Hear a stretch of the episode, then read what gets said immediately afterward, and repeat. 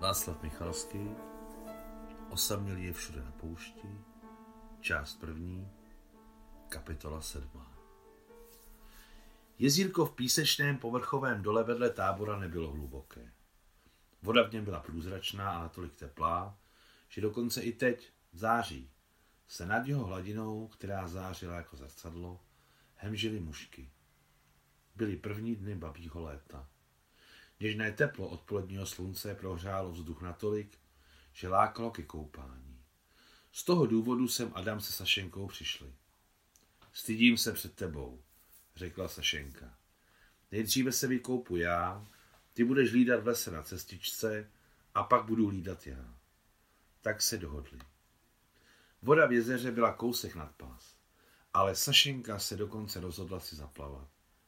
Jemný písek nad ně příjemně lechtal chodidla, její srdce se svíralo radostí a chtělo se jí jásavě a hrozně nahlas křičet, aby ji slyšeli co nejdále, aby to máma uslyšela i ve své správcovně a pochopila, jak sladce se má její dcera. Jak se ukazovalo, máma měla pravdu, když říkala, že se na frontě s někým potká. Bože, odkud to ta máma všechno ví? Všechno předpovídá. Sašinka si přisedla tak, že měla vodu až pod bradu a tichonce zašeptala nad zrcadlící se hladinou. Maminko, jmenuje se Adam, jako první člověk. Slyšíš mě, maminko? Někde ve stepy to, tupě, to tupě zadunělo, jednou, po druhé. Sašenka se na břehu utřela, rychle se oblékla do čistého, které si vyměnila ještě v nákladáku. Natáhla si sukni, vojenský kabát, obula boty a šla na cestičku do lesa. Ve stepy opět zadunělo. Naši stíhači nenechají doletět do města. Schazují bomby na cestě zpátky, řekl Adam, který čekal na cestičce. Takže jsem teď na řadě, letím. Svlékl se a s rozběhem sebou plácl do jezera. Krupě se rozletěly veselým slunečním vodopádem do všech stran. Adam frkal, hulákal a radostně vykřikoval. Na rozdíl od Sašenky se nedržel zpátky. Deset minut na celém koupání mu bohatě stačilo. Když se vraceli zpátky k oddílu, přehradil jim lesní cestičku sám KK Gryšuk. A za ním i všech šest chirurgů, táhnoucích nějaké uzly v celtách a prostěradlech. Čelem zad, zavolal Adamovi a Sašence KK Gryščuk. Na oslavu narozenin pochodem vchod. Náčelník nemocnice jim připravil překvapení. Nezapomněl, že Adamu Sigismundovičovi je dneska 29 let.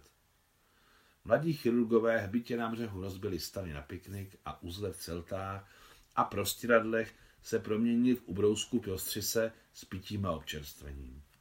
A pro vás, slečno, obrátil se Gryščuk Sašence, jsme naředili speciálně líh s syrupem z višnové zavařeniny a vychladili, takže pijte, neupejpěte se.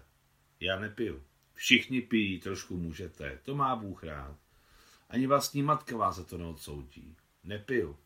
Stála si stále na svém Sašenka. Nikdy v životě jsem nepila. Já? Tak jo, tak nepij, dítě. Nalévá je Sašence do hranatého stakanu lékařský líh s krášlení višňovým syrupem. Napomínali jako malou káka Gryšuk. Smoď si ty a on to tam půjde samo.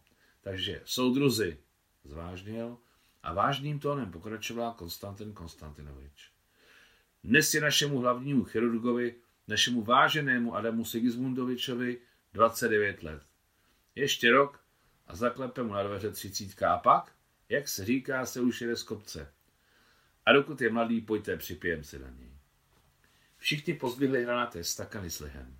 Všichni byli mladí, smělí a pili ho neředěný. Všichni souhlasili s KK Hryščukem, že po třicíce začíná stáří. Sašenka nechtěla, ale vzala si do ruky svůj stakan a pod vyzývavými pohledy ostatních s ním přišla ke kruhu svých druhů a začala si ťukat po pořadě ze všemi. Stakan v její třesoucí se ruce tančil. Prosím, napij se na mne, řekl sotva slyšitelně Adam, ale znělo jí to jako příkaz, který nelze přeslechnout. Najednou se objevili v jejich zářících očích čertíci a tak nahlas udeřila zvučně svým stakanem o Adamův a s přihmořenýma očima vypila do dna celý obsah jako jed s odvahou člověka, který je připravený rozloučit se se životem. Višňový syrup byl v lihu sotva, byla v lihu sotva desetina, takže se zalkla a jiskřičky létaly před očima. Vodu, vodu, zakřičel Adam. Zapila to vodou, dušení povolilo, ale hrdlo měla odřené a bolestně ji škrábalo jako při angíně. To je křes bojem, sluníčko. Pozbuzovali s úsměvem káká Kryščuk, který měl plechovou hubu. Bože můj, přísahala jsem mámě, že nebudu pít. Přísahala jsem. Pokoušela se potrestat Sašenka, ale s každou minutou jí bylo lépe, veseleji a brzy se chechtala spolu s ostatními. Strašně se jí líbilo, když najednou Káka Kryščuk zapěl chraplavým baritonem a všichni, včetně Adama, ho společně podrželi. V malinkém pokojíku ohýnek hoří, mladá předlena u okna sedí, mladá krásná hnědé oči, na ramenou rozpletené rusé copy. Muži zpívali a dívali se na Sašenku s úctou a podnapilou něžností, které se také říká telecí. Saša mlčela a všichni přemýšleli, že asi nemá hlas. Pak zpívali Vypřehujte chlapci koně, potom Chazbulete stateční, nuzná je chýše tvoje. Sašenka stále mlčela a tváře jí hořely ruměncem. Stromy, tváře a nebe jí pluli tak směšně a radostně před očima. Sašo, dělej, nestýce, zpívej, jak umíš, nejsi, nejsme tu žádní šaljapinové.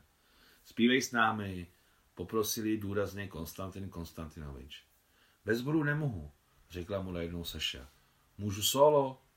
Všichni, ačkoliv už byli nachmelení, ale rázem zmlkli z neočekávaného Sašina návrhu.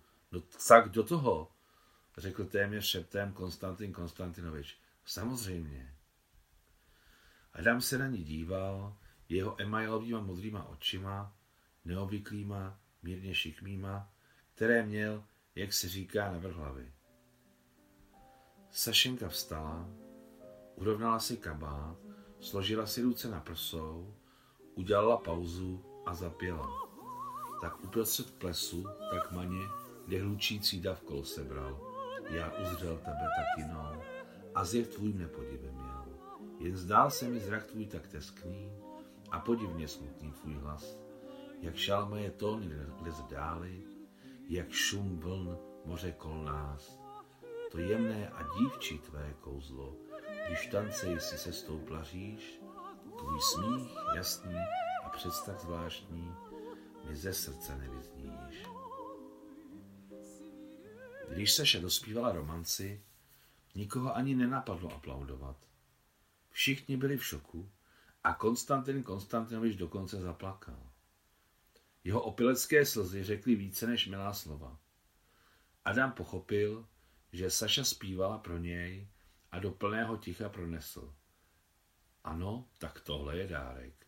Děkuji z celého srdce. Pak ještě pili a zpívali do prvních hvězd. Teď už písně vybírala Sašenka a muži jim přizvukovali. Sašenka se ještě jednou napila lihu s višňovým sirupem, ale už méně silného.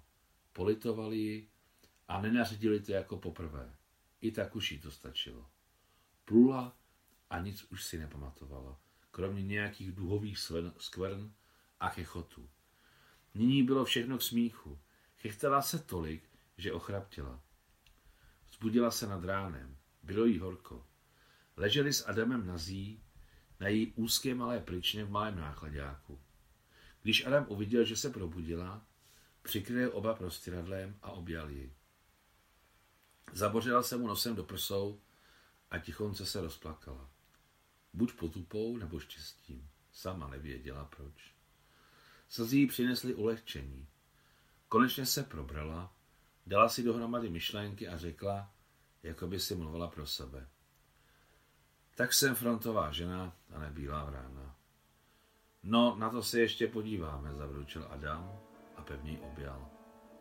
Znovu usnuli, teď už až do budíčku. Konec sedmé kapitoly.